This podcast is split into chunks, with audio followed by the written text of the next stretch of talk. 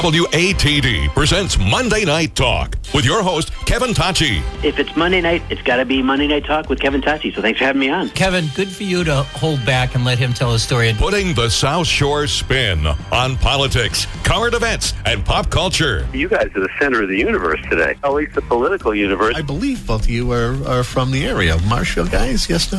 Correct, yeah? That's right. There's only one person not from Marshfield in this room right now, and it's you. It's me. I'm the outcast. Well, you've always been generous with the time. I appreciate it very much. Well, I'm honored to be on your show tonight, Kevin, with that impressive lineup you have. I believe our guest that we've been waiting for, Congressman Stephen Lynch, Kevin, good to join you. the governor of the Commonwealth. Charlie good. Baker, you ready? I got to tell you that uh, it was really nice to hear Aerosmith on the intro there. You're going to be the rock and roll governor? I don't know about that, but We have Mayor Joe Sullivan joining us. Sir, how are you? Well, Kevin, very good to be with you again. Dr. Drew Pinsky. Dr. Drew, are you there? I'm here. Thanks for having me. Mr. Ming Tsai, welcome to the show, sir. Hey, thanks, Kevin. Massachusetts State Auditor Suzanne Bump. Hello, Auditor. How are you? I am fine, and I'm delighted to be with you this evening. And now, your host, Kevin Tocci. Welcome and good evening. You are indeed tuned into Monday Night Talk here on 95.9 WATD. Kicking off uh, Q4 for uh, the year. As, uh, this is the first radio program of the month of October. As you have been pre warned in previous uh, shows, the past week or two, that uh, we will have upcoming political forums that will occupy the 7 to 8 o'clock spot. This, of course, uh, to better inform you about some of the things that are, some of the folks who are running for office that you're going to find on the ballot come November 8th, which is goodness, I can't believe it's just basically about a month away before we will be heading out to the polls and uh, deciding folks who are running for state office, county office, and uh, much, much more. Don't forget, we also have ballot questions. There are four ballot questions that are also up for uh, decisions. Tonight's show, we actually will kick things off right after we check traffic with State Representative Dave DeCoste. We get a chance to to catch up with Dave, find out how things are going up at the State House, and also how things are out and about on the campaign trail. See how things are shaking out for him. Again, don't forget the fifth Plymouth district is going to change. All these districts, all these folks who are uh, running for state rep, state senator, they're going to see a change to their their respective districts if they if they are running for reelection or if they're running for a newly formed uh, district, such as uh, Rita Mendes, as Brockton City Councilor. She'll be joining us, and uh, it's she is uh, the Democrat running uh, for the 11th Plymouth District State Rep, the newly formed 11th Plymouth District State Rep seat, and we'll get a, a, a chance to catch up with her to find out what's going on with with her particular race. Many would tell you that uh, basically that the race is all but all but done. But yeah, I like hearing the results uh, come November 9th as to what's going on. So we'll, we'll talk with Rita. We'll catch up with Rita. What's going on in the city of Champions? Also, uh, how things are going out and about as she's talking to, to folks uh, in her in her new district. Hour number two, we are going to speak with Michael Patrick Murphy. And uh, Mr. Murphy is the author of Neighborhood Lines. And this is quite an interesting, quite an interesting book. Uh, the idea of this particular this book is it takes place the, the setting itself uh, is it's set in the uh, late 80s in the 90s um, and this shines a light on a friendship between two individuals who are caught up in an effort to further desegregate Boston schools uh, during that time frame. And uh, we had a chance to, to speak with Michael about this particular book. I, I believe there's also an audiobook as well. And I think uh, both Michael uh, and his um, the individual who he becomes friends with actually uh, team up in parts of the audiobook. So we'll talk with Michael about his book. And then to wrap things up, put a pretty a pretty bow on it for you. Uh, we are going to uh, talk a little bit about the, the Church of the Pilgrimage, celebrating 400 plus years of pilgrimage in America's hometown. This is an event that's taking place on the uh, the 29th and 30th of this month, and we have Deanne Arakawa. Uh, that's Reverend Deanne Arakawa and Stephen Washburn, who'll be joining us to give us a kind of a rundown as to not only a little bit of a history lesson, but uh, of some of the events that are going to be taking place on that day. I love this time of year.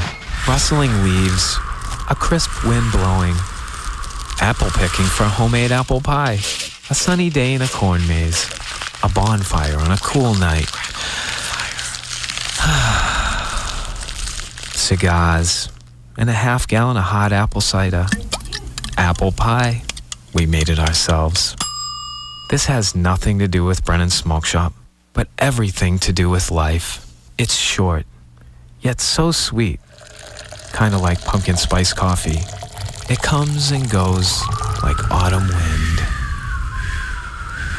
Brennan Smoke Shop, Plymouth, Pembroke, Brockton, Wareham, Raynham, Taunton, Stoughton, New Bedford, Weymouth, Hudson, New Hampshire. Brennan Smoke Shop, the very best smoke shop in Massachusetts. Customers must have a valid state of federal ID to enter the store. Message me on Facebook.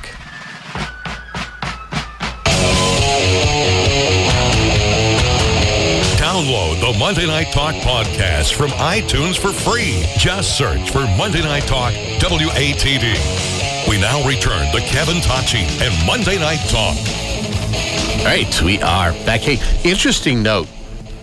I didn't give. I didn't want to. Dis, I didn't want to dissuade uh, Gina from her uh, her traffic duties. But great to hear Gina. Gina actually was a repeat offender here on Monday Night Talk. She's been on a couple of times, and she's a well-known children's book author. Uh, she did the the book The Other Green Monster, Boston's Other Green Monster, and it's not Wally.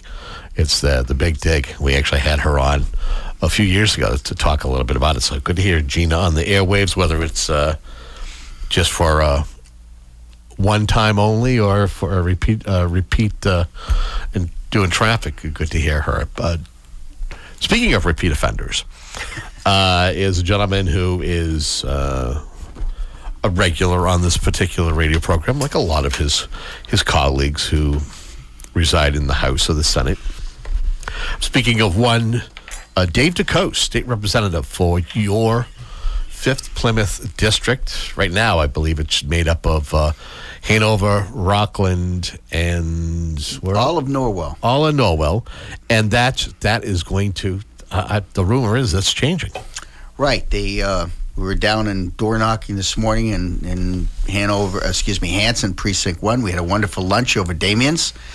I had a few more calories than uh, I should have had, but it was a terrific. Did, did you get meal. a pie? Or did you get I, we else? got we got a nice uh, we got a nice buffalo chicken pizza, and nice. it was wonderful. Very nice. It was wonderful, and a great staff over there. And um, so we got precinct one in uh, Hanson and uh, precinct three in Norwell, which is the Mount Blue area up towards Old Oaken Bucket. Um, all went uh, to Patrick Kearney.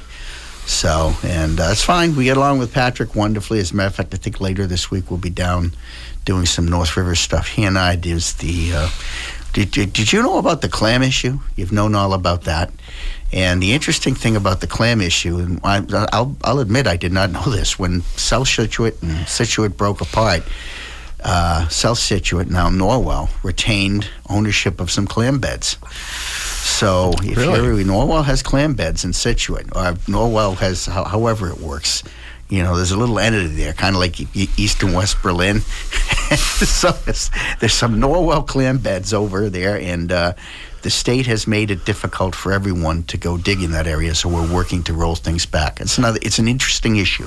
I'm, I'm noticing that we have more folks from the fishing industry who have decided to throw their hat in the ring to be candidates for, for office. Are things are are things becoming that much more difficult for folks who are commercial fishermen? Yeah, I, I, and I you know, I will welcome that. Uh, if if either party, and I like, uh, you know, a, a group. Um, not to besmirch lawyers, but we have plenty of lawyers in, in Beacon Hill. Uh, we have, uh, for instance, one candidate, great kink guy. Uh, he's since passed away. Uh, should said f- former rep. Uh, I worked with him on housing in um, for the first three terms I was in in the uh, legislature. A fellow named Chris Walsh. Chris was an architect by trade, and just a tremendous. And it's good to have that type of, uh, you know, that type of, of, background and mixed backgrounds. People who, you know, build houses and and and um, you know, nurses and doctors, and they they all come onesies and twosies. And uh, there used to be two CPAs, and now there's one. Uh, we lost uh, we lost a CPA and Randy Hunt. He's moved on to uh, uh, to greener pastures. I hope. I sold the MBTA. But you know, back to your point, it would be great to have. We do have one farmer that I know of, Norm Orrall. All right, who is down? Uh, he serves with me. All right, uh, K- Keiko, former state rep. There you go. Uh, and now she isn't she the no, no, that's up? Keiko's Keiko's husband. I know, I get that, but Yeah. she she held the mantle of state Right, rep prior to Norm. Right. Right now, I believe that she's and she headed up director of of um, when it comes to tourism in in, in in the state of Massachusetts in the Commonwealth. Right. I've got the exact title, but I know that that she she holds that office I and couldn't she's give the you one. the exact title to save my life. before before the segment is over, I will I will somehow find a way to Google the the title that uh, Keiko has. But no, Norm's a good guy, you know, you know, in his own right as to what he's doing. Did you say he's a farmer? Uh, there's a, he's a farmer. Uh, Representative Schmid down towards the south coast is also a farmer. He ra- he's a cattleman, actually. Believe it or not. Did you know I have a, I have a cattle ranch in Rockland? Really? There's a cattle ranch in Rockland. If I not, you know, we've got a lot of horse stables, Briggs stables. I was just over there for the Special Olympics in Hanover. We got Hornstra Farms in Norwell, and I got a cattle ranch in Rockland, and uh, all sorts of beekeepers. I'll tell you what, you, it probably would not surprise you because you are familiar with everything around here. But Well- the number of beekeepers is tremendous. I don't want I don't want I don't want to I don't want to toot my own horn, but I actually have produced a, a an award winning bee show called The Buzz Around Bees. Uh, for Women Enhancing Community Access, that uh, is actually currently in its fourth season right now. Uh, but the fight is real when it comes to to, to, to beekeeping, um, and yeah, and and I will say this is that that's one thing that I'm kind of a novice gardener. I ask Christine James; she'll tell you tell you because I usually go to her for tips on gardening, she's usually real good when it comes to certain things and giving little nuggets as to what to do, the do's and do nots.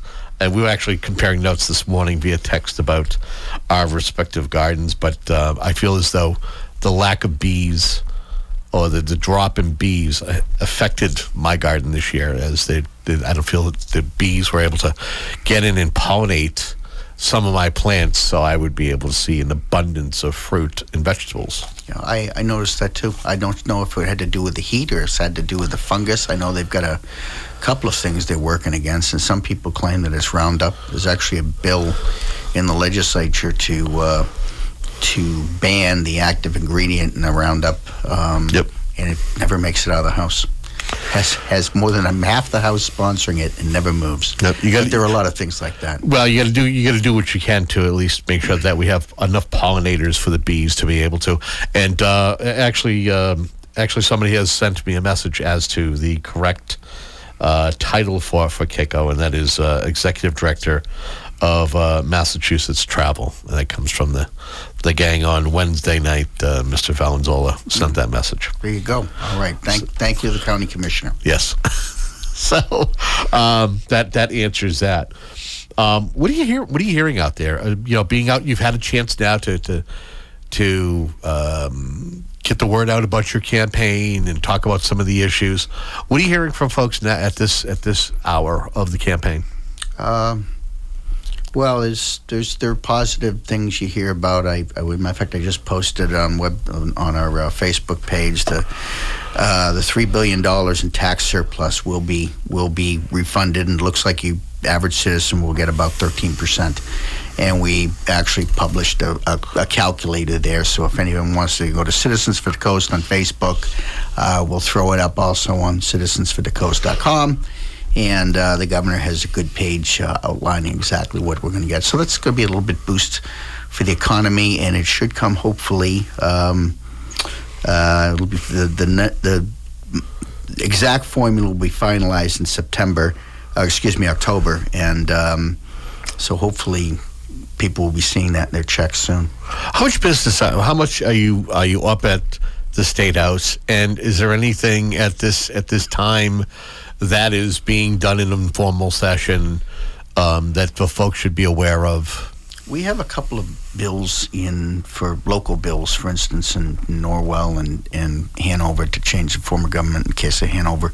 Uh, just the, the reference. So we've got a few things working. Norwell's got a good bill in terms of allowing um, uh, by right access of uh, accessory apartments. So we're going to move that. And that, by the way, uh, housing, we hear a lot of that. And that actually is, will take a small bite, maybe a more significant than small bite, out of the housing shortage if we're able to do it. And we've shared it quite a bit locally. I've talked to Selectman Hanson and Rockland about it. Uh, and, and Hanover, both uh, John John Tuzik and Dave Delaney. We've talked a little bit about it, and, and it works. It works like this: uh, you've got a bigger house, um, and you may have a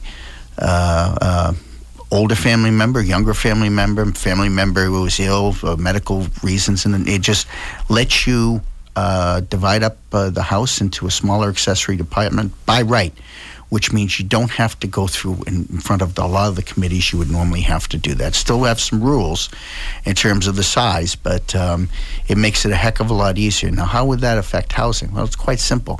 Um, many people, particularly with uh, you know, family members, they want to be able to have family close by and, and maybe not put them in, they need to downsize, but they don't want to go into a, a separate unit. Well, to allow your family to open up a piece of, you know, produce a separate apartment at your house and, and um, uh, they can live there.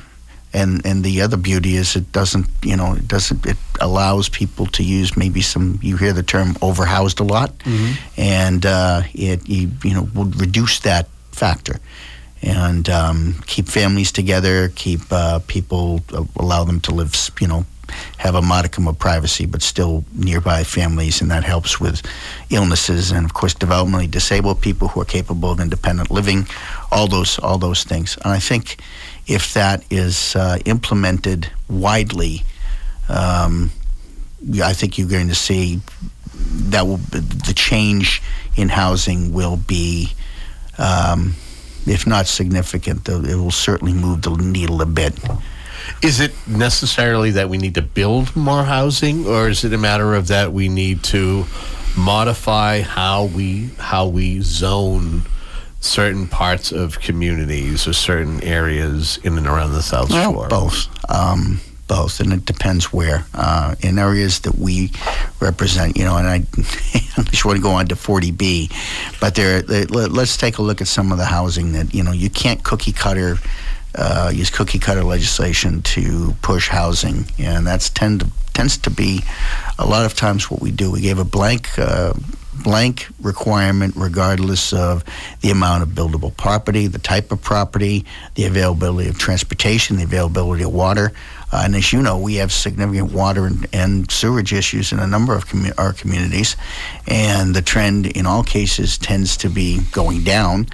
Um, so um, in some cases, um, the solution is not importing more people. Now, uh, in other cases, you talk to a lot of, um, of my colleagues from gateway cities, and there's a lot of room for uh, increased building in their communities. You talk to people in Lowell, Lynn, Lawrence, uh, Taunton, New Bedford, Fall River, uh, Brockton, uh, Worcester, Springfield. Um, a lot of those communities, particularly where you have, um, you know, modes of transportation right through train, rail, um, you know, water.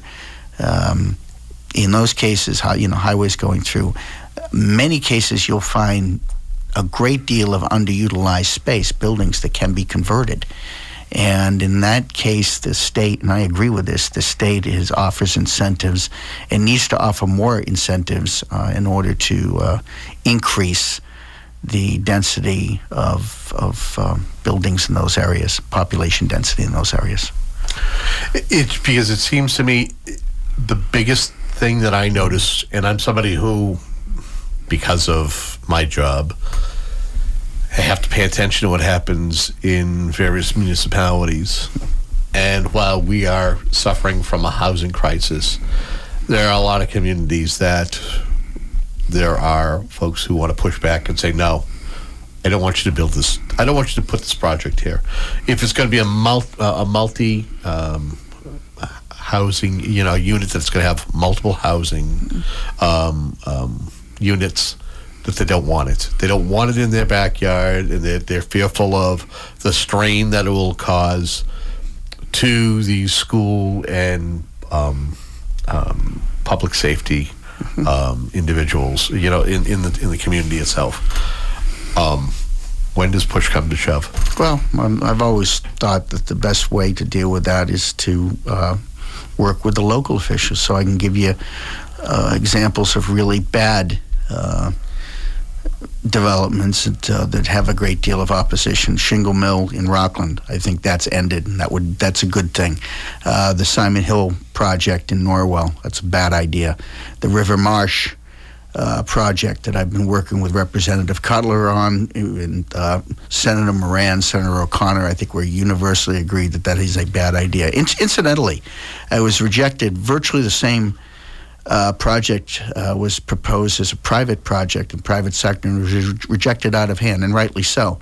Uh, more or less, more or less identical project under the auspices of 40B is proposed, and the town of Pembroke has to take a look at it. So that's uh, th- that's one of the problems with 40B. Now let's talk about some positive things.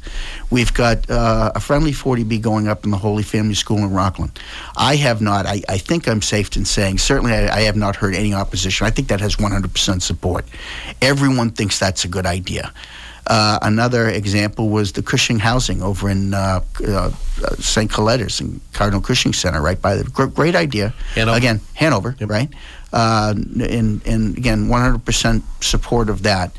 Um, so there are um, Legion housing in Hanover works works quite well, and that that went up. So um, there are a number of uh, possible and current uh, things that are done, things that are you know finishing up. I think Holy Family hopefully will be finishing soon, and they'll be cutting a ribbon. Um, they just cut um, uh, a ribbon for some newly renovated housing down in this Rockland Center, and again something that had 100% support. But I, I think to trust uh, and it's generally, by the way, a, a thrust of my campaign that, that locally it's best to trust at the at the levels and whether the, the level be parents making decisions about how their children are educated and medical decisions about their children or local officials having direct input and, and the ability to control uh, good developments and bad developments in their communities um, as opposed to the state bureaucrats mandating um, mandating developments I think are, are is preferable. Yeah, and if you're just tuning in, we are speaking with Dave DeCoste, a state representative for the fifth, fifth Plymouth District. He is our guest, and he's here with us for a couple of more moments. Uh, want to give you a moment to at least, again, remind folks about uh, your campaign. And maybe even if you want to take a moment to bring up, maybe there's there hasn't there's a a particular item or issue that you know what it, it isn't seen as being a, a top five issue, but you feel that it's a um, an issue that you're well versed at, and that folks have to re- remember that you are somebody who carries the the torch and somebody who has has worked hardest for them up on Beacon Hill. Well, I can, I can, I don't know if it's top five, but certainly supporting law enforcement, in my view, and I think in very many people's view in the district, uh, would rank as a top five. Uh, I think I, I am concerned about the professional, the profession of law enforcement, and more broadly, public safety, and um, the idea of. of uh, you know the professions being being potentially hurt by legislation coming up. If I can plug, we've got a fundraiser for Tim Cruz, and I think you will have uh, 100%. I think I'm safe in saying 100% of the law enforcement communities in Hanover, Norwell, and Rockland and Hanson. Uh, I think are behind uh, District Attorney Cruz. It's uh, this uh, this Thursday at Quan's Kitchen in Hanover at 6 p.m. So stop by and, and you can talk to the district attorney. He's a fantastic guy and he's doing a fantastic job. I don't know, you probably heard, you know. Plymouth County is in the top 1% uh, of uh, the safest counties in America. He's doing a terrific job. And along with uh, Sheriff McDonald, we have a terrific county law enforcement team, and it's a good idea to uh, keep hold of it. Do I have a couple more seconds? Because I can talk about another You issue. do if you want to kind of throw in there. That, Uh, we, well, I could talk. I could talk to you every year. I work, and it's kind of interesting because we work, uh, you know, with a more conservative Republicans team up with some of our folks who maybe are on the more progressive, in the progressive caucus of the legislature, and we have been uh, pushing the wet noodle along on uh, foster care issues and making foster care and the DCF system work better. And every year we have uh, we have made a lot of progress. And I hope I'm, I'm already coordinating with, uh, you know, in the hope that we'll get good news on November 8th uh, that we, we can make some additional positive changes in that. I, I will say so. It, this is the for District Attorney Tim Cruz, uh, and it's at Quan's, which is actually one of my favorite. Uh, We'll swing by. We'll comp you. How about that? You can do it. You're a news. You're a news person. Come on in. They, you know, they serve fantastic food. They do. They do. They do, and I have to say is also that uh, I'm, I'm a sushi fan, and they have a sushi bar there too. So it's it's definitely fantastic. Folks want to find out more about your campaign? How can they uh, get involved? Uh, they can go to our Facebook, which is Citizens for Dusk, uh, Citizens for the Coast. They can go to citizensforthecoast.com, which we're updating. Excellent. Representative, again, thank you for coming uh, at a moment's notice or, or whenever needed to, to discuss some of the things that are happening, not only up uh, on the Hill, but uh, here in your district. Thanks you. Uh, it's always a pleasure to be on uh, Monday Night Talk, Evan. Excellent. We are going to step aside, and when we come back, Big Wheel keeps moving. More Monday Night Talk here on 95.9 WATD.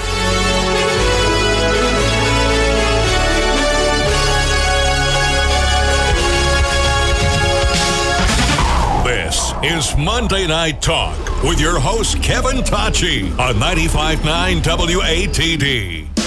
McGuigan's Pub is an upscale Irish pub with all the class of a Boston pub.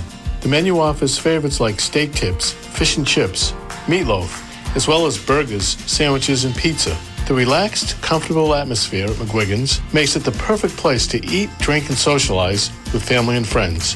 New hours are Tuesday through Thursday 4 to close, Friday through Sunday 11:30 to close. McGuigan's Pub is at 546 Washington Street in Whitman with the full menu available at mcguiganspub.com. Don't miss out on the free health and lifestyle expo created specifically for South Shore seniors. Join the 28th annual senior celebration at Lombardo's in Randolph.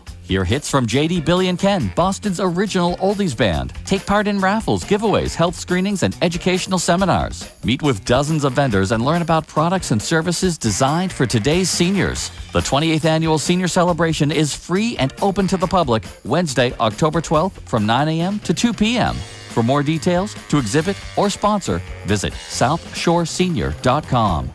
Hey, it's John Shea here from Almost Famous Radio. Every Tuesday night, 8 till 10, introducing you to independent bands and musicians from across New England, brought to you by Tiny and Sons Glass. Coming up tomorrow night, it's all about the 2022 New England Music Awards.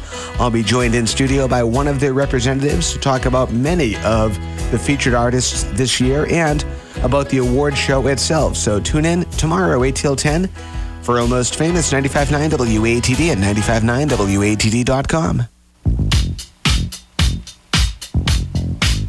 Find Monday Night Talk on Facebook and share your opinions. Go to 959watd.com slash Monday Night Talk. All right, uh, we are back. Joining us right now is uh, Brockton at-large counselor and uh, a, um, a Democratic candidate for the state representative seat, the 11th Plymouth District. We have Rita Mendes who's joining us. Counselor, state rep to be. How are you? Hello, how are you? Uh, it's so great to be here on your show again. And I have to tell you, it feels a whole lot better today than the last time when I was there at the debate. So I'm doing fantastic. what, what is when you got when you got word that you were successful in getting the Democratic knob nod on uh, primary night? What what was that like? It's it's um, great that you asked me that question because we worked so hard for so many months, and we never know what the results will be like until people actually go out there and vote. And just to see the trust from the community, the people behind you supporting you, and it, it's just something um, powerful, but also that responsibility because they trust me now to do something for them, to actually represent them in such this important uh, capacity. So now I, I owe it to them. So I have to just make sure I honor that each and every day, going back to the people that elected me to to be their representative. So now that I'm, I'm the um, state rep, the nominee, the Democratic nominee, then that, that, that hits you. It takes a few days to really realize that big of, of uh, a trust from the community to put you there in that capacity, and, and that is, is, is huge, especially for me coming from where I came from and how I came here in this country. And it's just really the land of opportunities is, is, is just amazing for someone that came here, didn't speak the language, went to public schools, um, Massasoit, UMass, and then became an attorney, and then today to be elected by the people of Brockton to represent them as the first minority from that city of Brockton to be serving in the state house. I'm just looking forward to this. I'm I'm so hopeful and excited, and I'm just honored to really be um, in this position. What, what are some of the things at to this date right now? What what are some of the big items that uh, that are going on in the city of Brockton? The latest news uh, regarding the city council, the city of Brockton, and something that you know you're already looking at, you know, working on uh, when you are uh, up on Beacon Hill. Yes. The number one thing that people always ask me when I'm at the doors and I'm talking to people in um, the city of Brockton, we do have the homeless population, and this district is in the heart of Brockton. It, it covers the North Main Street with the Father Bill's is, with the shelter is. So people always ask, um, what what can we do about it? What is going on? There's projects to move the shelter to a different location in Brockton and have um, wraparound services for the homeless population. So they ask an updates on that, how that's going, and the funding and um, things in that nature. So people are really concerned because we know that mental health is a, is a big issue, and then housing is a big issue, and uh, the homeless population need more assistance and they want to see them taken care of, but they're just like taking shifts on the streets, really um, there at the traffic lights, and it keeps on increasing the numbers. So that seems to be uh, a huge concern for people. So that has to be the number one priority when I get there to make sure that we are able to to somehow uh, provide more services and uh, address that homeless population in Brockton, especially in the downtown area where there's so much investments going on. So we definitely need to do more uh, in that area. I know that it was it was a while ago that uh, under previous administrations that there was a uh, there was a homeless site that was that was moved. You know, you got um, uh, uh, you know you have the mainspring in downtown Brockton. I mean, is there a thought to see if if affordable housing or if, if housing for folks who are in need is is a way? I mean, is there something mm-hmm. that can be done collectively between a nonprofit like um, Father Bill's Mainspring and the state? Yes, and, and, that that is exactly what we need: affordable housing uh, with wraparound services, so that people that has the mental health dis- disability to be able to get those services, so they can stay in their homes and not be out on the street. Because some people they can't, we can't just give them housing because if they have other mental health issues and drug addictions and they need more services. So there's definitely more that needs to be done than just giving them the housing. That's just the first step. But also to make sure that they'll stay housed and they'll have their needs met. So uh, a wraparound services in that area is, is definitely needed uh, desperately in the city of Brockton. Affordable housing in general is needed all across the state, but yet in, even in Brockton, it's just becoming so expensive, and the rents are going up um, every day, and just like everywhere else. So at some point, we need to tackle that as a state as well. That's an issue as well. You know, building. You know, one of the key components to building is is water, and knowing that this year we are uh, in basically dr- living through drought conditions yet again for I don't know, the fifth, the sixth year. Well, I should say fifth or sixth year, but it's the the third time in the past six or seven years that we've seen uh, very low um, rainfall, and it's affected um, Silver Lake. Eh, What are the discussions in regards to water? And I mean, if that's going to be something to building more housing for the homeless pop- population, does that also play a role? Yeah, absolutely, and especially we've we've all lived through the drought uh, situation. You go uh, to the houses and the grass is all brown because this year it's just been um, terrible. So yeah, housing is is um, is an issue, but also the water and the drought and how to make sure we provide that. And Brockton even provides water to the surrounding um, communities uh, outside of Brockton as well. So we need to keep in mind that we're responsible for the communities in our areas uh, around Brockton as well as in Brockton for um, our own residents. So that is something that we definitely, as a city council and the mayor, needs to be mindful of. And, and I think that's everywhere as well. Um, water is a, a huge issue as well. So yes, I agree. I agree. Now, have you had a chance to sit down with the mayor? I mean, up, upon you know winning the, the Democratic nomination, having no Republican nominee, um, wh- what have you, what has your conversation been with uh, Mayor Sullivan? Yes, the mayor is extremely supportive. Uh, we talked, and um, he's excited to uh, work with me on the legislation in the state house, and uh, offered uh, the city hall in order to do office hours. And it's exciting because my name is the only name on the ballot, so so that makes it um, easier. But I'm still working. I'm still campaigning. I'm still out there. I'm still talking to people just to make sure that they still go out and vote in November because it's very easy for people to read all the news and just think that I'm already elected and then forget to go back and vote in November.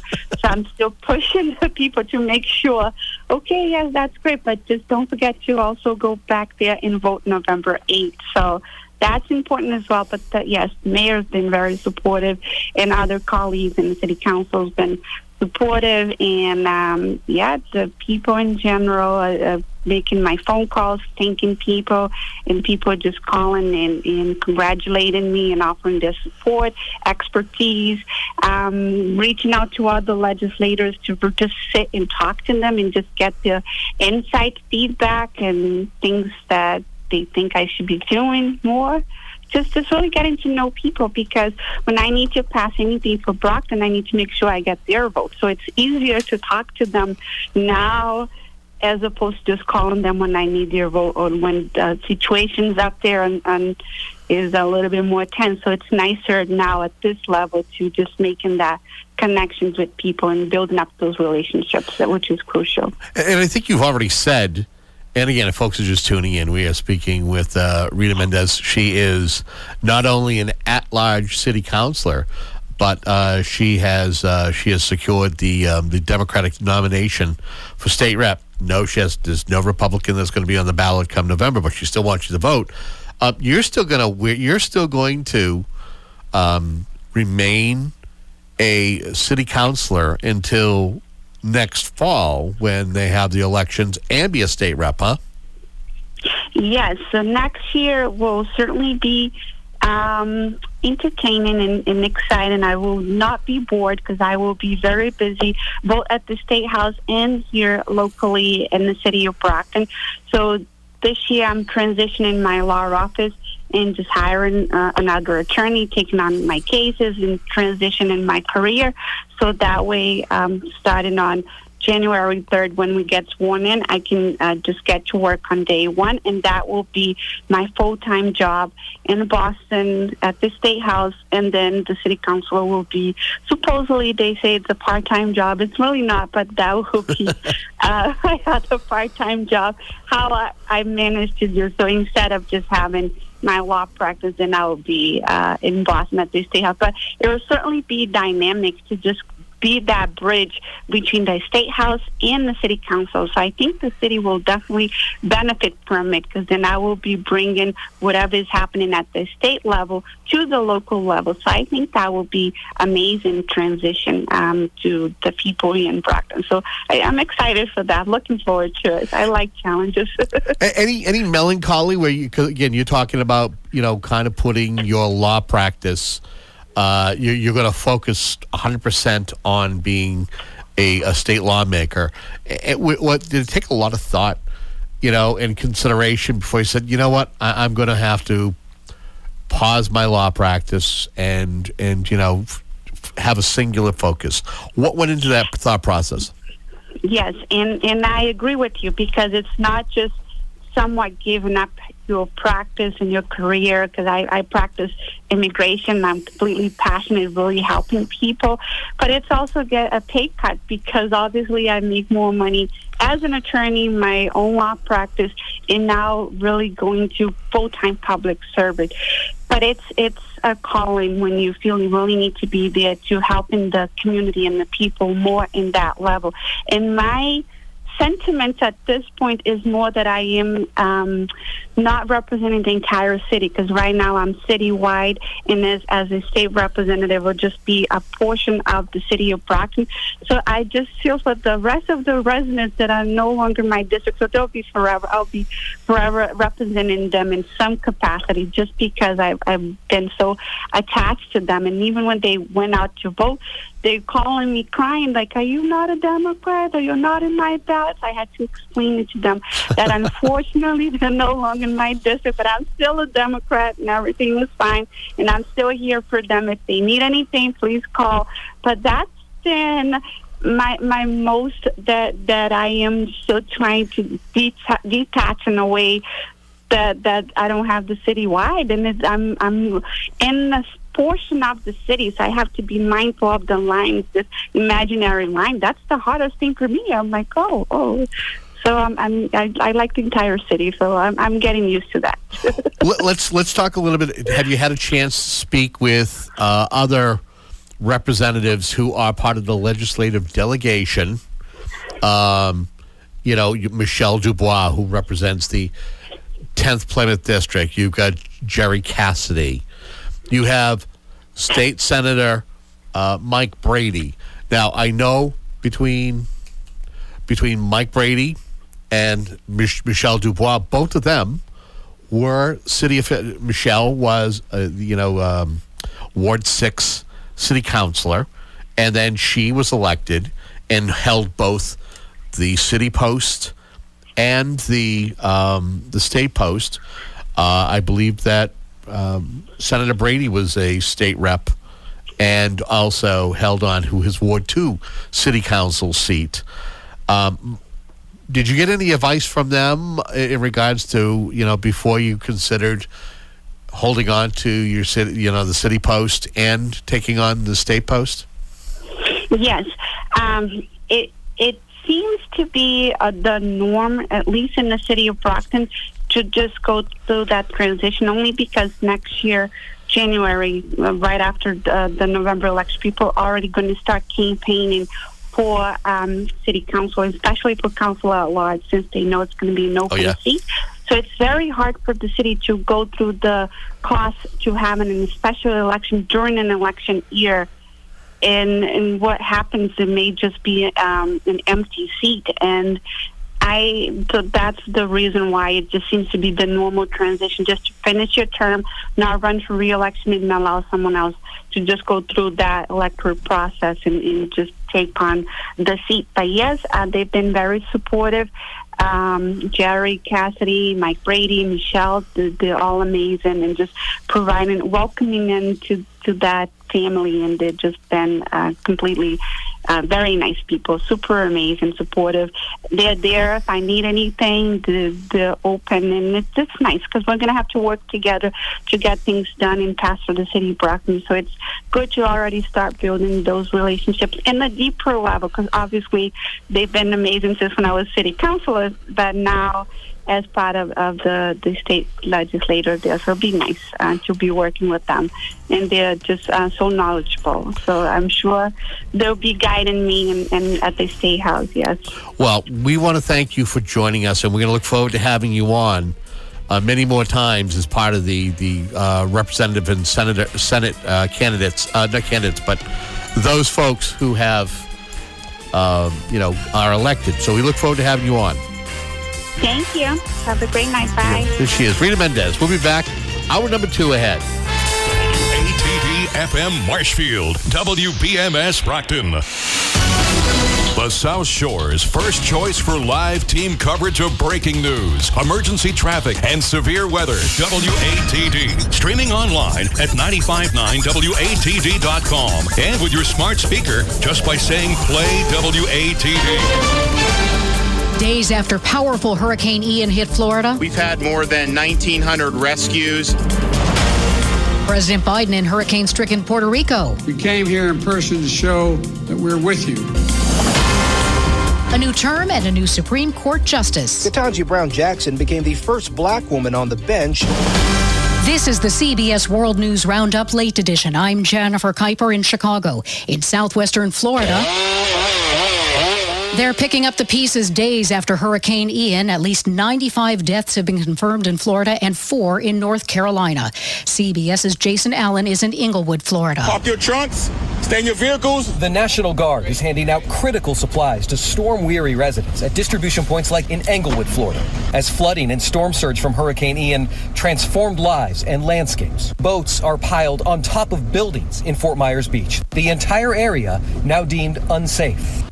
Florida Governor Ron DeSantis says some progress is being Right made. now, statewide, 95% of customers have power. President Biden traveled to Puerto Rico today to see the damage done by Hurricane Fiona last month. More from CBS's Steven Portnoy. Visiting Ponce on Puerto Rico's southern coast, the president vowed the federal government will help rebuild the island faster than after past storms. And rebuild it in a resilient way so you don't, when storms come again, which they will, they're not having the damage they caused before. Mr. Biden pledged $60 million from the bipartisan infrastructure law he signed last year will go to building new levees and flood warning systems. The president visits Hurricane Ian stricken southwestern Florida on Wednesday. Just in, North Korea fires an unspecified ballistic missile, which Japanese media says has flown over Japan. The nation's highest court is back at work with several cases on the docket that could overturn legal precedents. It has also been the first day on the bench for Justice Ketanji Brown Jackson. CBS's Skyler Henry reports. Justice Jackson was an active participant in the first arguments, including in a case challenging the EPA's authority to regulate wetlands under the Clean Water Act. 404G is unenlightening as to the meaning of waters in the All right, island. well, let me let me let me try to bring some enlightenment to it. Many observers believe the Supreme Court's 6 3 conservative supermajority will continue to push the country further to the right. The highest level trial to date in the U.S. Capitol attack gets underway in Washington. CBS's Scott MacFarlane on opening statement. The. Justice Department said this group of five accused Oath Keeper seditious conspiracy defendants plotted to block the peaceful transfer of power in America, even staging firearms outside the city limits. Wall Street soars to its best gain since July. The Dow closed up 765 points. Now this. Presented by Rocket Mortgage. Whether you're looking to purchase a new home or refinance yours, Rocket Mortgage can help you get there. For home loan solutions that fit your life, Rocket can. Good evening. A blustery start to the month of October, feeling more like November with a storm center now out over the Atlantic Ocean. This is part of what was Hurricane Ian, and it's going to start backing our way. Now, overnight into Tuesday morning, can be a bit of mist or shower, especially near Buzzards Bay, the Plymouth area, the Upper Cape, in the mid 40s to near 50. And we're going to stay with that raw wind off the ocean. A lot of clouds, a shower, some rain developing, a high of 59 by Tuesday night. The rain getting steadier at times, near 50, and even heavier into Wednesday. Some downpours with gusty winds, a high of 59. Thursday, a milder trend getting underway with some sun, a high near 70. Friday looks nice with sunshine, the high 73. And then more fall like for the upcoming weekend. For WATD, I'm meteorologist Rob Gilman. This is Monday Night Talk with your host, Kevin Tocci on 95.9 WATD. Each year, About one out of two men and one out of three women will develop cancer. But there's good news. Today's cancer survival odds are much better than two or even three years ago. Things move that fast. So if you're diagnosed, be sure to have someone in your corner who is on top of all the latest cancer treatments and techniques, the latest research, the newest equipment, all the newest medicines available through clinical trials. And speaking of corners, here's more good news. Advanced cancer care is now just around the corner. The Green Cancer Center at Signature Healthcare treats patients locally with all oncology services and specialties conveniently housed under one roof. The center is affiliated with Beth Israel Deaconess Medical Center, so you'll be seen by Harvard medical faculty physicians and oncologists. The Green Cancer Center at Signature Healthcare, in affiliation with Beth Israel Deaconess Medical Center. Cancer has just met its match. Find out why at mysignaturecare.org slash cancercare. That truck, it pays? What? The bumper sticker on that truck says it pays. Pays? Pay, pays what? I can't quite read it. Oh, it pays to stay way back. Ah, what was that? The truck snapped back a rock. Now I've got a broken windshield. I'm Peter Brown of Tiny and Sons Auto Glass in Pembroke. It pays to stay way back. However, if your windshield is broken, just call 1 888 64 Tinies. And thank you. Invest your time in listening to Cape Retirement Radio and learn a smarter approach to investing so you can protect your future. Cape Retirement Radio featuring Chris Latond Thursday nights at 6:15 and Sunday mornings at 10 on 95.9 WATD.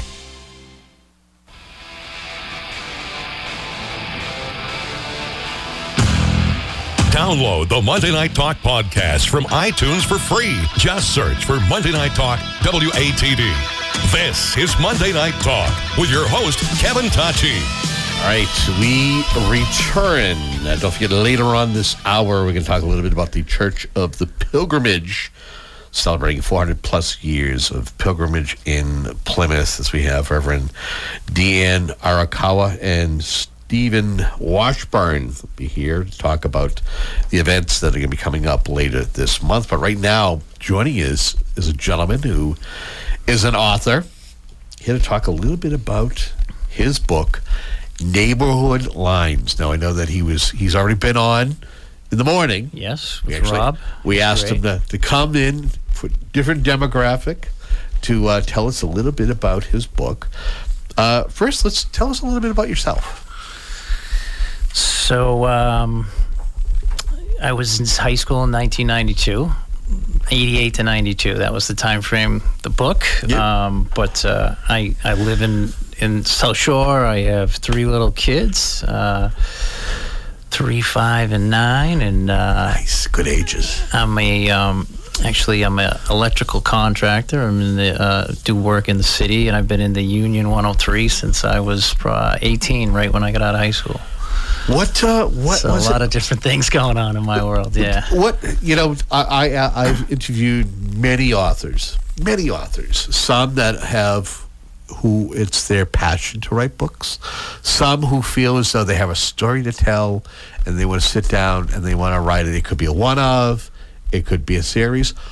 What was it that got into your system and said, you know what, I need to write a book, and I need to write about uh, uh, you know a time in my life when things weren't right, but yet you know what? While there were there were there were issues culturally, that something good came out of that situation. Well, the funny part about this is that back I I had to uh, I went to UMass Boston to finish off my college credits, and one of them was a writing class, and uh, the teacher said, "I want you to write." A story. I want you to write a full story, and I want you to write about something that really moves you. And so that is what I realized. I, I searched in my mind and I said, what else can I write about? Was about all these things that are really blowing my mind at the time, which was life in the 90s and the, and the experiences that I had been living through uh, day in and day out. So I wrote it back then. That's the foundation of the story. And then in 2018, uh, I, I always had a passion to write. And I wrote a few other stories, and so they're just things that really move me that I want to write about. And um, one other one of my stories was about uh, my grandfather's World War II missions like that. So I'm a, I like to write. I like to I like history, but this really this topic and, and this story I needed needed to come out of me, and it really did move me back then, and it, now it, it's moved me even more. So because this is different. This is you lived you lived through this. This is something that's kind of a you know your personal biopic, but it was during a time when we're looking at you know you know, Boston's had a history in regards to racial tension, uh, its various crises. One of them, like a busing crisis. Um, you you write a story about yourself and a gentleman named Cornell. Yes. Um, kind of give us give us the backstory to this to, to this particular book. So, a decade earlier, the city was filled with racial tension and the busing crisis. So this is 1988, eight years later, so to speak, and. Um, there was a lot of people leaving the city. They called it the white flight to head to the to the surrounding areas to so that their children didn't have to be in that that predicament or that environment um, where they're being uh, where there's some violence going on and, and kids were really um, challenge, having challenging experiences at school and going from across the city to one, to the other side of the city. Um, so I had gone to uh, a Catholic high school in the city. I was going to go to uh, Don Bosco. I went there for a few days, and then I went to uh, a couple of different schools. But I ended up at uh, a high school where there was about 15 to 20 percent first year all Irish Catholic first year where they have any any ethnicity in there, and um, I'm sitting in a classroom with Cornell. He's my uh, my name's Murphy. His name's Mills. So we just happened to be sitting side by side for for the next four years, and uh, it became a very unique experience where we would be we, we were in this racially uh, fueled environment, and we had to have these conversations about that. So where people just kind of not want to talk about it and just let it fly under the radar and not not really express themselves it was such a uh, air that you could feel. We had to talk to each other about it and say, "Oh, this is what this kid said, and this is how this kid feels," and and so we kept continually developing in our relationship through conflict and having these conversations. What were some of the stories that you heard in regards to the particular busing crisis itself? Oh, um, so many. I've heard so many. I've, even since I've read the book, I've heard. I wrote the book. I've had so many different experiences um, uh, and conversations with people that have had positive experiences and negative experiences. But um, it, really was a challenging time for the whole entire city, and you had. Uh, it was a political issue at that point, where the fire firemen and the police department and the uh, the uh, teachers union and all these um, different characters in our in our history were for it, against it, pushing for it, and it just continually, uh, you know, inflamed and fueled into um, riots or, um, you know, violence, violent uh, situations. Um, I, as I said, I wrote the book in UMass at, uh, when I went to UMass Boston. This time around, it was so crazy that when I was researching. I did research. I researched all the challenges in, in the in the uh, the Judge Garrity case and his verdict and his notes. But I ended up coming upon the most amazing resource, which was at UMass Boston. Ooh. They have the at the very back, back page of the book. You can see it's it's called this the um, Stark and Subtle Division. It's an exhibit of everything about the busing um, times of Boston. So they have the letters, they have the court files. They have everything. And so I would I went in there and I was reading these. And so you look at the archives. I looked at all the archives. Wow. And there was so many positive experiences from black kids and white kids saying this was such a challenge. I was so scared, but actually I met this person and they became the, my best friend for life. And and this, so there was so many um, different stories, but I wanted to write about this positive story where we overcame our challenges. We understood each other's point of views, and we have a really good relationship now. And that's what I wanted to write about.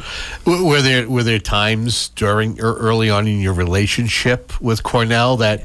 You were too sure that you guys were going to forge a friendship because, oh, yeah. again, when you're just getting yeah. to know each other. Oh, yeah, the first year, year and a half was really challenging in terms of me aligning with my friends from South Boston and Dorchester and Adams Corner and Quincy and and and and uh, you know trying to make sure that you know I wasn't crossing the line and wh- where did I stand on that and and um, and then making sure that I didn't uh, you know with him and his point of views I was you know, we, we talked about everything. We talked about affirmative action. We talked about at that time the um, the uh, white housing projects was where uh, th- there was uh, N- NAACP case against the 1968 Fair Housing Act, um, where Charlestown and South Boston um, housing projects were being uh, sued by the NAACP for um, racial um, bias in terms of giving homes, uh, giving the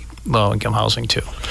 So it was a very, and here we are with all these people that live in this neighborhood and live in this neighborhood, and and everybody's fearing that it's they're being taken over or they're losing their territory and they're or they're losing their high school or their friend or their mother had a bad experience at this, and so these biases or these these opinions um, really they really run deep and and and so I, I just sat and I watched that all and it, it affected me As as a first time writer, what were the challenges that you you had to deal with in writing this? Because everybody deals with where you you get to a point, maybe you write it, then you reread it, and go, I, I don't know if I'm really coming across correctly, or you know, even writer's block. Sometimes you get to a point like oh, going, I don't know how to go on. What did you face for challenges?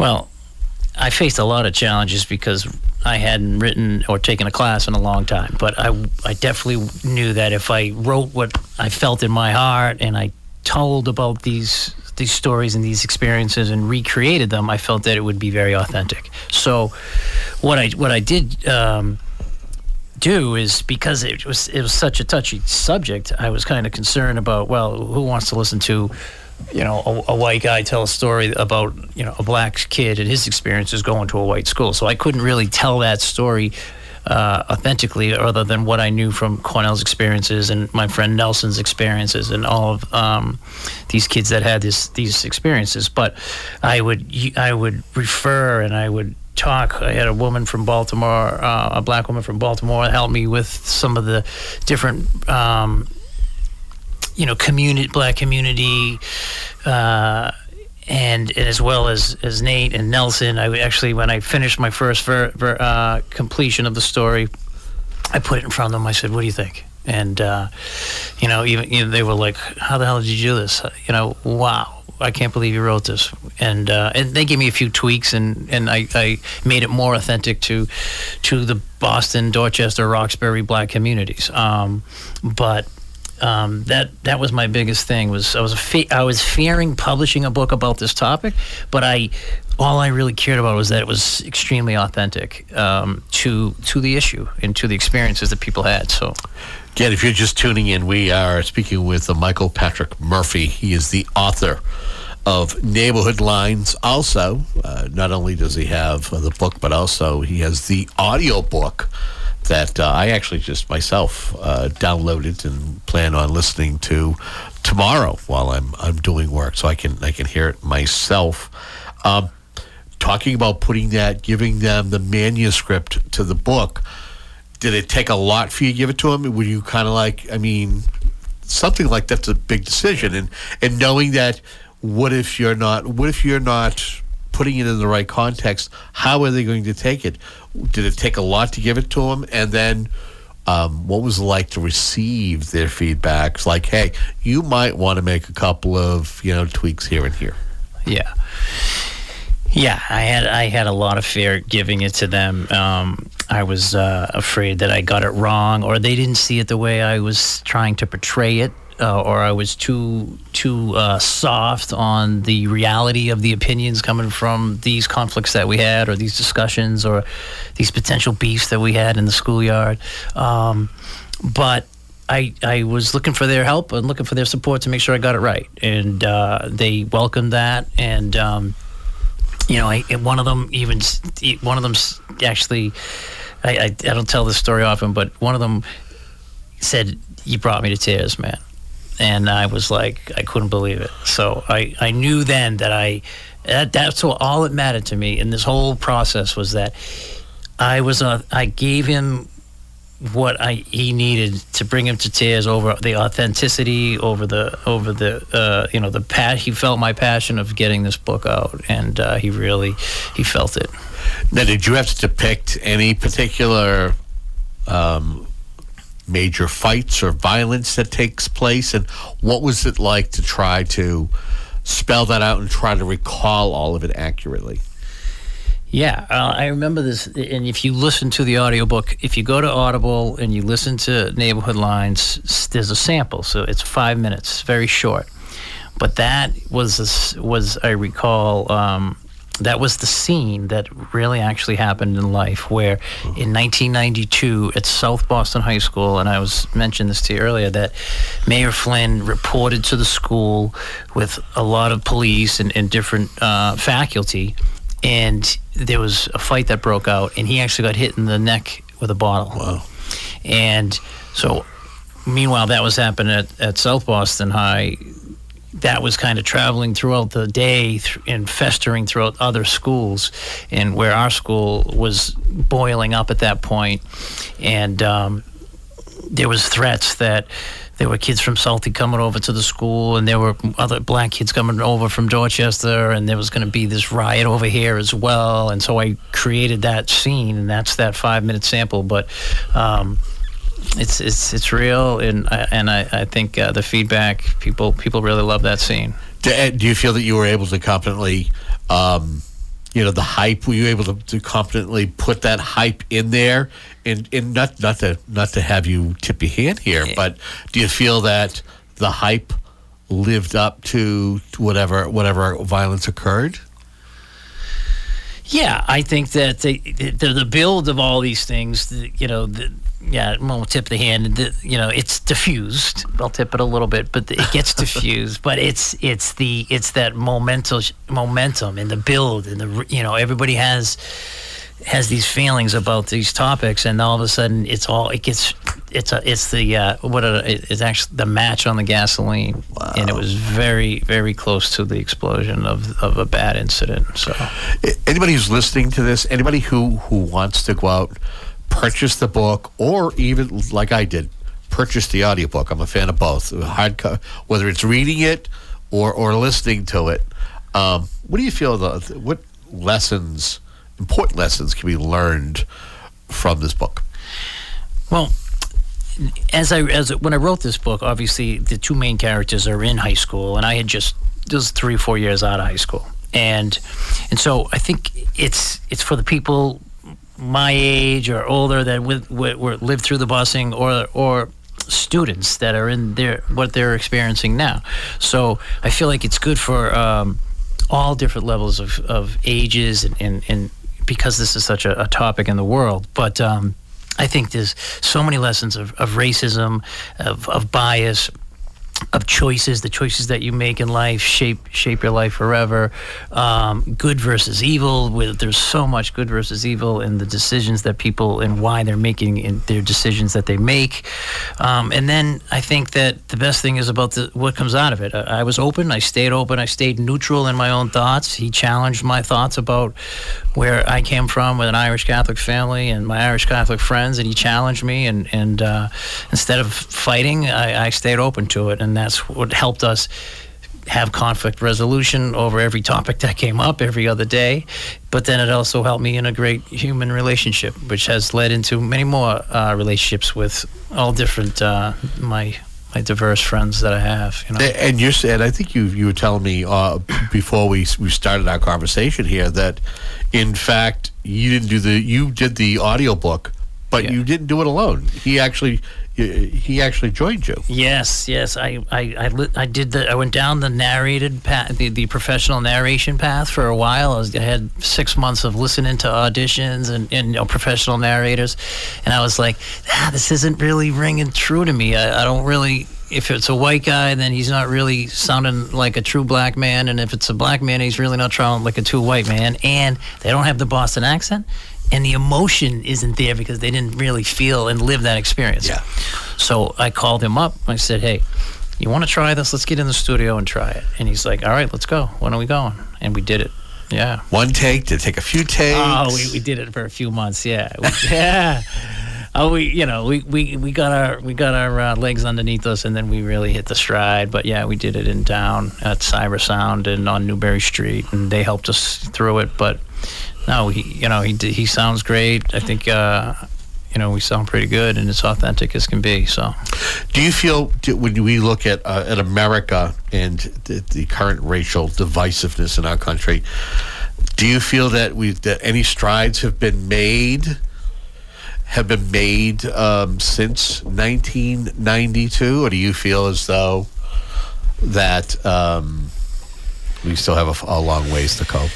Now, to be honest with you, I thought we had. Uh, we had made some strides, and and, and you know, I, I did question myself whether or not in 2018 that I should be bringing this topic up because maybe it's not as relevant as it was when I first wrote it, and I really felt that way for a minute, and then boom, the whole world changed, and uh, I really think that we didn't get it right, and. Uh, you know, I think it's about to change really, really drastically. The statistics of the world in the next 10 years and the diversity and, and what people are doing now to make change, uh, I think it's going to change. But yeah. So, if folks want to get the book, or if they want to get the podcast, well, where can they where can they find the book?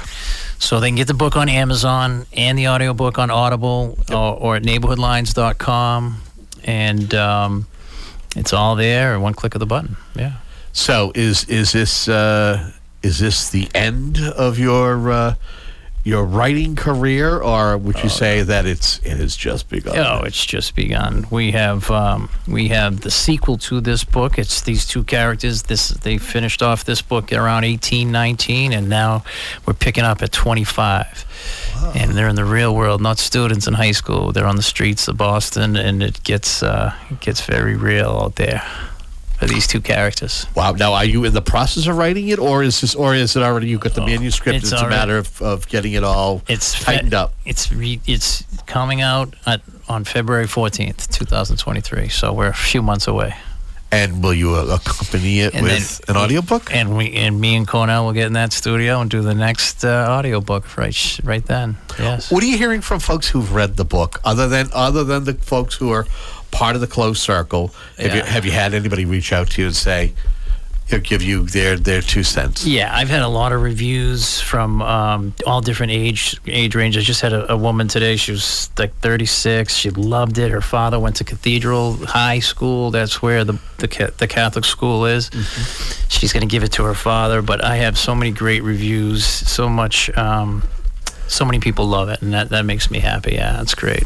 Do you have a website? You have a way if folks want to reach out to yeah, you? neighborhoodlines.com and P Murphy at neighborhoodlines.com. So yeah, we'll speak at. Uh, we've been speaking around a few different places. Library talks. Library talks, book talks, book launch, um, schools. It's all uh, all for uh, a good cause. So Well, I'm giving you a verbal open invitation. Yes. Maybe in late January, let's have you back in to uh, give us part two of two. your book.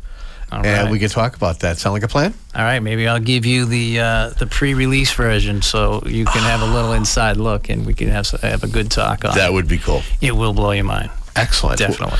Uh, well, I want to thank you so much for joining us and thank you for uh, sharing your story. All right. Thanks for having me, Kevin. He is Michael Patrick Murphy, author of Neighborhood Lines. Make sure you get the book. Hey, and if not, check out the audiobook. We're going to step aside. When we come back, final segment of Monday Night Talk here on 95.9 WATD. Stay tuned. This is Monday Night Talk with your host, Kevin Tocci on 95.9 WATD. If you want to drink, that's your business. If you want to stop, that's for Alcoholics Anonymous. AA is an inclusive fellowship of individuals all around the world. The one thing you need to ask yourself is Am I ready to do something about my drinking problem? For more information, literature, and videos about Alcoholics Anonymous, go to AA.org. To find a meeting near you, call 617 426 9444 or visit aaboston.org. McGuigan's Pub is an upscale Irish pub with all the class of a Boston pub. The menu offers favorites like steak tips, fish and chips, meatloaf, as well as burgers, sandwiches, and pizza. The relaxed, comfortable atmosphere at McGuigan's makes it the perfect place to eat, drink, and socialize with family and friends. New hours are Tuesday through Thursday, 4 to close, Friday through Sunday, 11.30 to close. McGuigan's Pub is at 546 Washington Street in Whitman, with the full menu available at mcguiganspub.com. Hi, my name is Alex Bezanson, and I'm running for Plymouth County Commissioner. I am the former chairman of the Abington Conservation Commission, former Abington Water Commissioner, and now serving in my second term as Abington Selectman. I am currently serving on the executive board of the Plymouth County Advisory Board. If you would like to learn more about my candidacy, please visit my website at alexbezanson.org or follow me on Facebook. I am Alex Bezanson for Plymouth County Commissioner, and I approve this message. Go ahead, indulge yourself. Every Wednesday night, tune in to Talk with Francesca and join me for provocative conversation, intriguing stories, and inspiration. So sit back and relax, or be stimulated, or both, because being connected feels good, and who doesn't need more of that these days? Don't miss Talk with Francesca Wednesday nights at 9 on 95.9 WATD. Welcome back to Monday Night Talk. Don't just listen, say something. Call 781 837 4900. We now return to Kevin Tocci and Monday Night Talk. All right, we are back. The final segment of Monday Night Talk. You always save the best for last. and uh, joining us uh, is uh, Dianne Arakawa. She is a reverend, as is uh, Stephen Washburn, both reverends. Uh, same church as you know, or different churches. I'm serving as the pastor of the Church of the Pilgrimage, and Steve is a retired reverend. Excellent. And so we're here to talk a little bit about the the Church of uh, of the Pilgrimage, celebrating 400 plus years of pilgrimage in Plymouth. Um, let's do a little bit of a, a little bit of a, a history lesson here. Uh, do you want to talk a little bit about the the, the church itself? Sure, a little bit. Uh, it's been around for 400 plus years, Goodness. if you can believe it, uh, here on the South Shore, and um, and it's the story of the Pilgrims who gathered in 1606 in England and then sailed to Amsterdam and Leiden for a time and then returned to England and then set sail from Plymouth, England, to Plymouth, Massachusetts in 1620. And so this is the story of what we usually remember at Thanksgiving time or when we celebrate Plymouth and its founding. And um, so this year is 400 plus years of our church carrying that religious line from England through Leiden, uh, back to England, and on to our Plymouth. Um, Where is where's the Church of the Pilgrimage located? It is located in Plymouth Square, um, and it abuts First Parish, the church from which uh, it uh, separated in 1801. And so the two churches sort of face off right under Burial Hill uh, in Plymouth Square, in Plymouth Center. Um, and Burial Hill was where the original fort was built that um, where the colonists lived, and the if you look from the hill where the, our church is, you you can see Plymouth Bay, and it you know unfolds before us, and we know all the stories of that. Uh, especially after we celebrated America's hometown at Thanksgiving and and so forth. Was this event something that was supposed to take place during COVID, but it had to be had to be put off? That's right. We would have done it two years ago, and uh, uh, except for that little minor influenza that hit our world. And so we're, we're celebrating it now. And so it's two years later. But in many ways, I think our people are kind of excited because, you know, there was so much happening in the town itself. And um, so this will sort of focus it uh, in the church, uh, in the square, and uh, we'll tell tell you a little bit about what's happening. So, uh, uh, Reverend Washburn, I would I would ask you talk to me about the importance of having a weekend long celebration. I've looked at the list of events, and it seems as though you might need a little bit more than just two days. it's a densely packed schedule and uh, something that we, we, we hope will be a memorable blessing to everyone who participates. We're grateful that the uh, National Minister and President of the United Church of Christ is going to fly in from Cleveland, Ohio, and going to give a, uh, a special lecture on. Uh, uh, on Saturday morning, October 29th. And uh, he's going to be talking about the shame and scandal of Christianity. So, talking about you know pros and cons and what do we need to do to live up closer to Jesus' message of love to God and love of neighbor as herself. And so that that'll be kicking off the event, and that that harks back to the 1860s, where for the first time Congregational Trinitarian Churches in the United States sent representatives and gathered at Burial Hill in our own Plymouth here in Massachusetts wow. to compare notes. And that foreshadowed the later organization of what became, uh, in 1957, the United Church of Christ, before that, Congregational Trinitarian Church. And it goes on from there after President Dorhauer's morning lecture. We have, because we're called to, you know, love our neighbors as ourselves, we're inviting people who do significant community ministries in the Plymouth, greater Plymouth area to participate in a community exchange.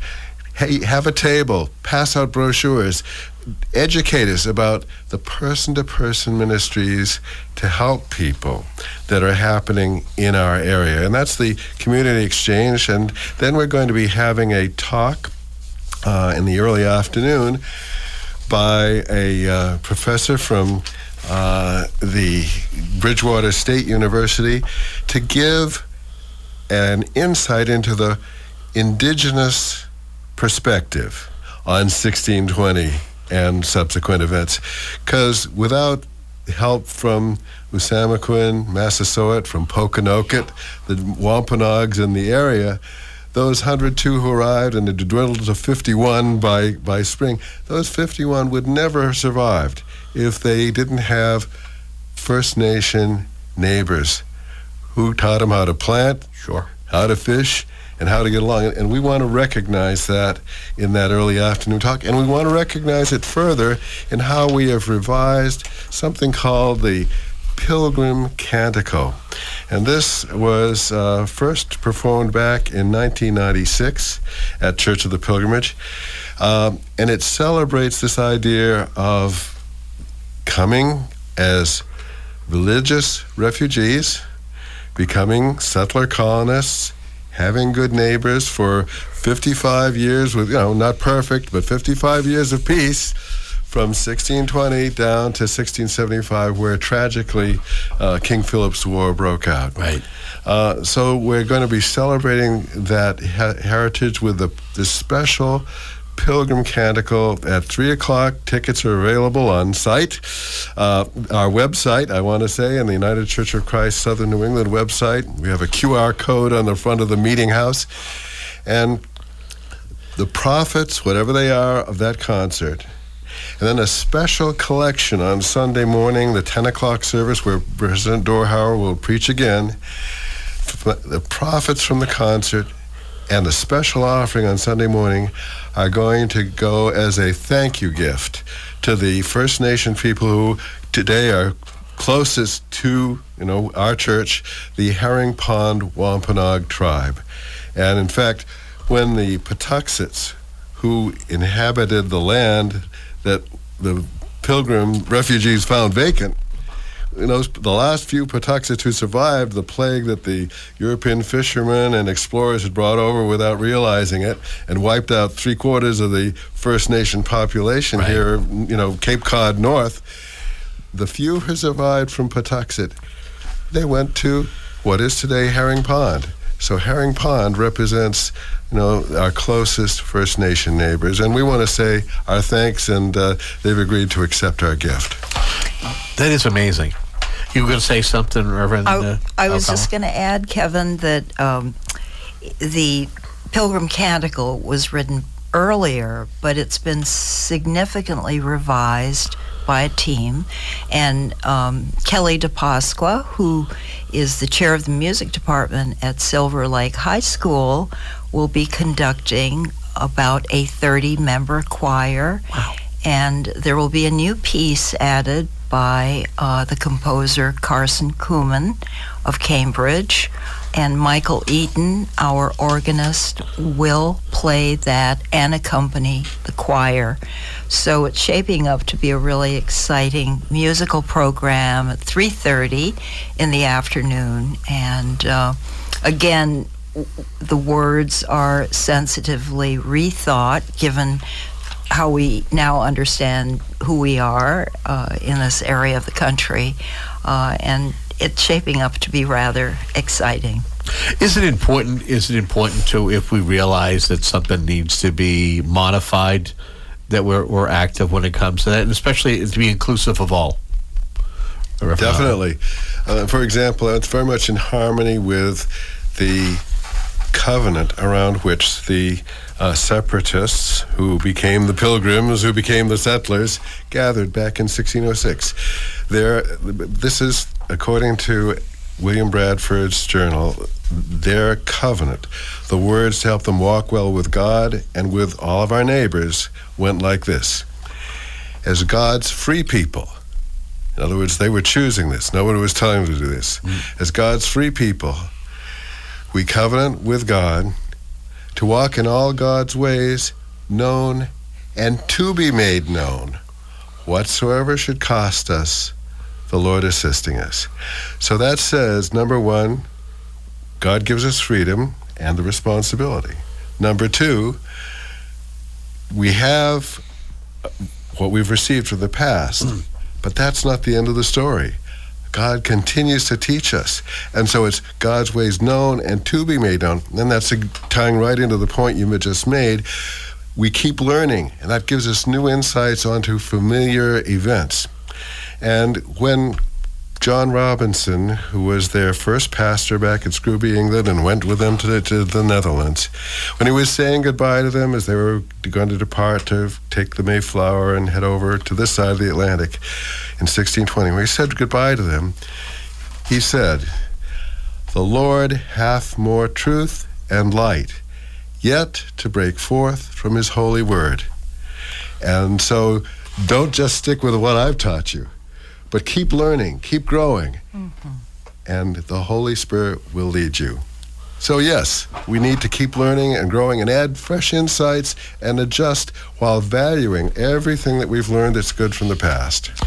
Is this is this series of events something that the church, the Church of the Pilgrimage, hopes that it's a, a reoccurring theme annually, or is this a one of because we're separate, we're celebrating a a, moment, a momentous time, it being 400 years? Reverend Arakawa? Good question. Uh, I think this is really the 400th plus.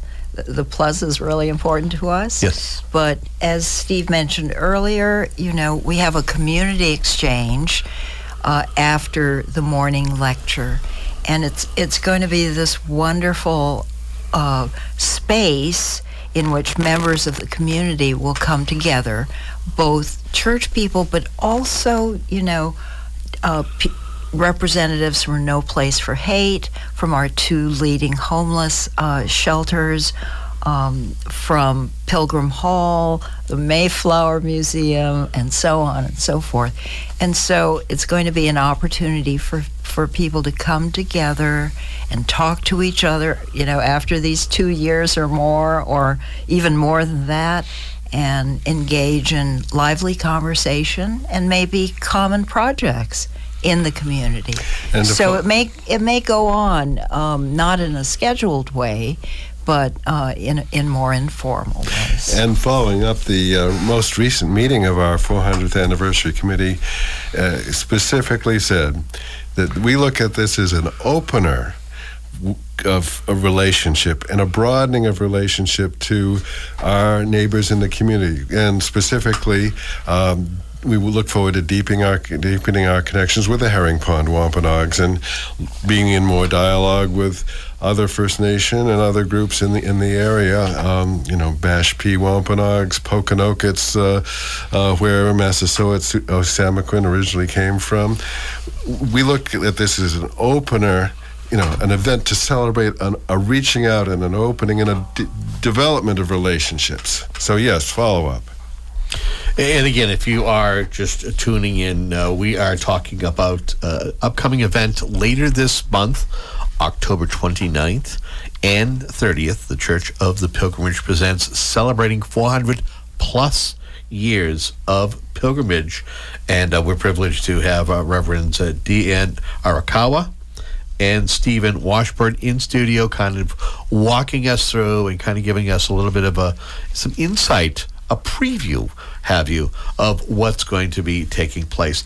In regards to the, the choral concert, um, how many different now have you had a chance to review the pieces?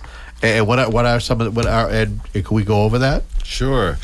You might mention uh, uh, who's on whose words it's based, also who the piece is dedicated to, because answering your question earlier, you know, it, it uh, points to a great friendship between two clergymen and a kind of openness about dialogue and uh, understanding Plymouth. So the words are taken from William Bradford's um, on Plymouth Plantation. Yep. And uh, those words uh, were put together, and the music was uh, uh, dedicated to uh, the memory of uh, our, our minister emeritus, Pastor Emeritus Gary Marks, who originally put this together, and also to uh, a Chaplain Peter Gomes of Harvard University. long and native Plymouthian uh, who continued to live in Plymouth uh, whenever he could get away from Cambridge. And so it's dedicated to those two. And we're really grateful to um, uh, Kelly De Pasqua and then our organist, uh, Michael Eaton, for uh, working with our committee to revise this. So we begin with a pre- organ prelude uh, written by Carson Cooman called Plymouth Soundings.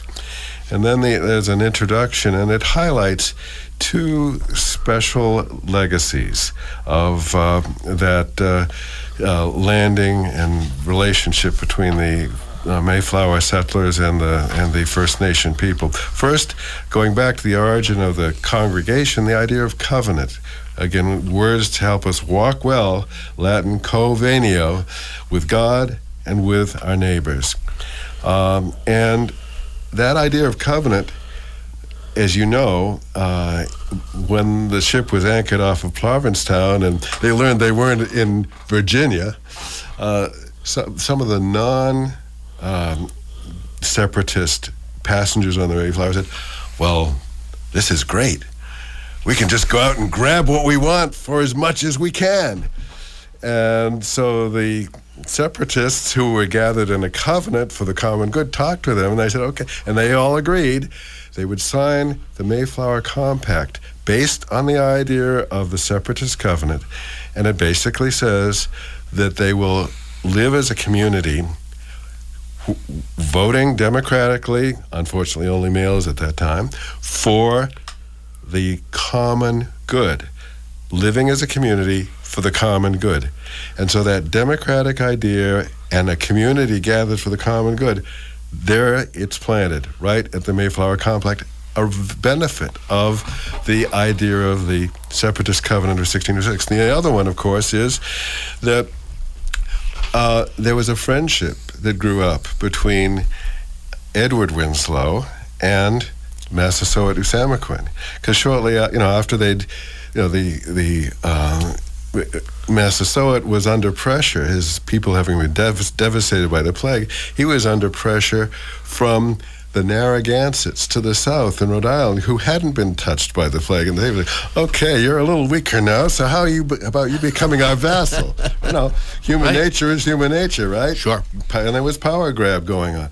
So Massasoit said, well, these people aren't out fishing and they're not hunting, they're actually settling. These are different from the people we've seen before. And so, after scouting, you know, he sent messengers. Uh, welcome, Englishmen. Wow, what a surprise. And then let us, another one, let us show you how to fish and how to hunt. And then they made an alliance of mutual protection.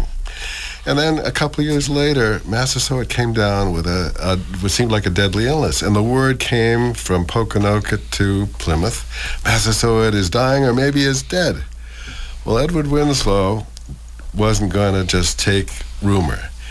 He journeyed and went to see, and he found Massasoit deathly ill.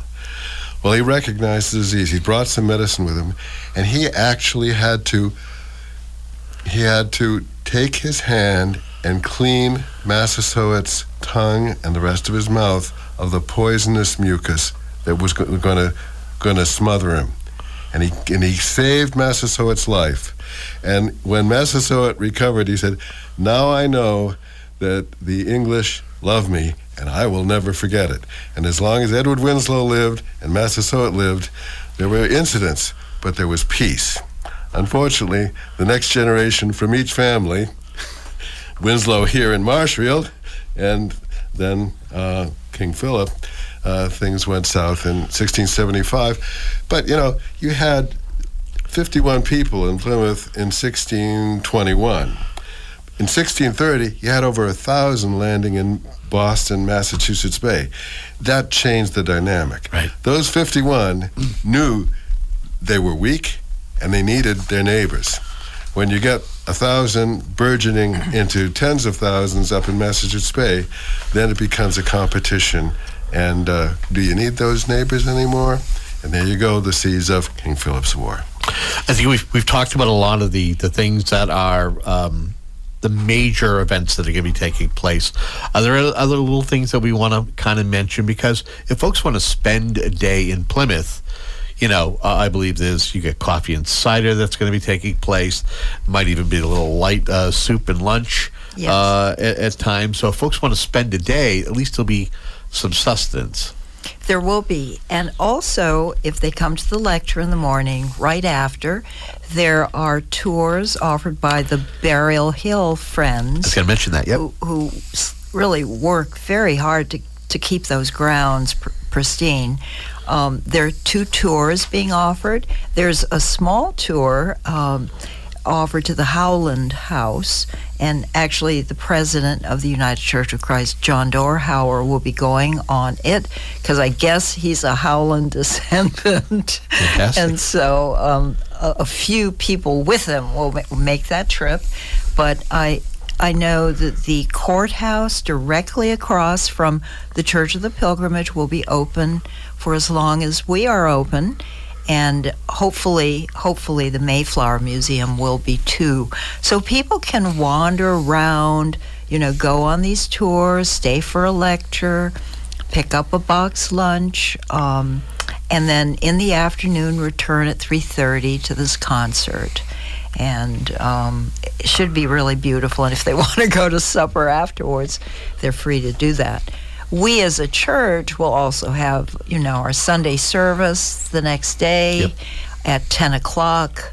Uh, and again reverend dr john dorhauer will be preaching. I will be assisting. Um, and um, we'll have the choir. We'll have a reception afterwards to which all are invited. We are a welcoming congregation and uh, so it's an opportunity for us to uh, open our doors before it closes for the winter. And there's uh, public parking uh, just down the hill from the church, uh, and uh, the public parking, although it's uh, it's paid parking at that, uh, they they usually don't check the lot until afternoon, so you're safe for the 10 o'clock service. We've got friends in the parking authority for whom we are grateful, and there's also parking on the That's street on and then down Sundays, by yeah, on Sundays, right? It's more official than that, my friend. That's true, and thank you. And then there's park, free parking down at the Jenney Grist Mill, just down the hill and, uh, from uh, the church, uh, and that's free parking every day at the Jenney Grist Mill. Any stone that we have not turned over uh, to talk about these these great two days that are going to be taking place, or, or anything that you want to reiterate? Sure. One of the groups represented at the Community Exchange will be uh, Plimoth Patuxet Museum, and they are celebrating their 75th anniversary this year. So you've got uh, anniversary squared, uh, 400th and 75. Let's let's make sure that if folks want to find out more information, if they want to get tickets, or again they want to reach out, how can they do that? Contact our church at 8 Town Square. Uh, look for our website. If you're passing by the church, you use our QR code posted right on the front of our church. Or if they're members of the United Church of Christ at other local congregations, like in Marshfield Hills or Duxbury, uh, they can go to the website for our de- lo- uh, area denomination, Southern New England Conference of the United Church of Christ. And the website for the Church of the Pilgrimage is www.churchofthepilgrimage.org. So, welcome. Now, it, it, correct me if I'm wrong. Uh, just some of my notes here is that that um, many of the weekends events are free with registration to E sneucc.org, but tickets for the performance of Pilgrim's Canticle, it's twenty dollars, and they got to go to brownpapertickets.com. Thank you. Yes. Okay, just want to make sure. All for a good cause. all for a fantastic cause. And I think, I, I think Stephen had mentioned, Re- Reverend had mentioned it earlier. What would ha- what will come of the the funds that are raised? Am I accurate? That's right. The profits of the Canticle concert and a First special Nation. collection in the worship service on Sunday morning will go in a Thanksgiving offering to the Herring Pond Wampanoag tribe. I want to thank you both for coming in and being my guests this evening. I hope you found it to be uh, uh, informative and able to share this message. And, and I hope that uh, you have quite the bounty of visitors uh, both on the 29th and the 30th of October. Thanks for getting the word out. Thanks so much, Kevin. You this got is it. great. I think Larry might end up showing up. Larry's a big uh, a big fan of, of history, our producer. But uh, that that's all the time I think that we, we have this evening. And again, we go back to uh, shorter shows uh, in the next couple of weeks because of political forums. But stay tuned as we got uh, more Monday Night Talk coming up. We will look forward to talking to you more next week at 6.15 p.m. Uh, and until then, have yourself a great night.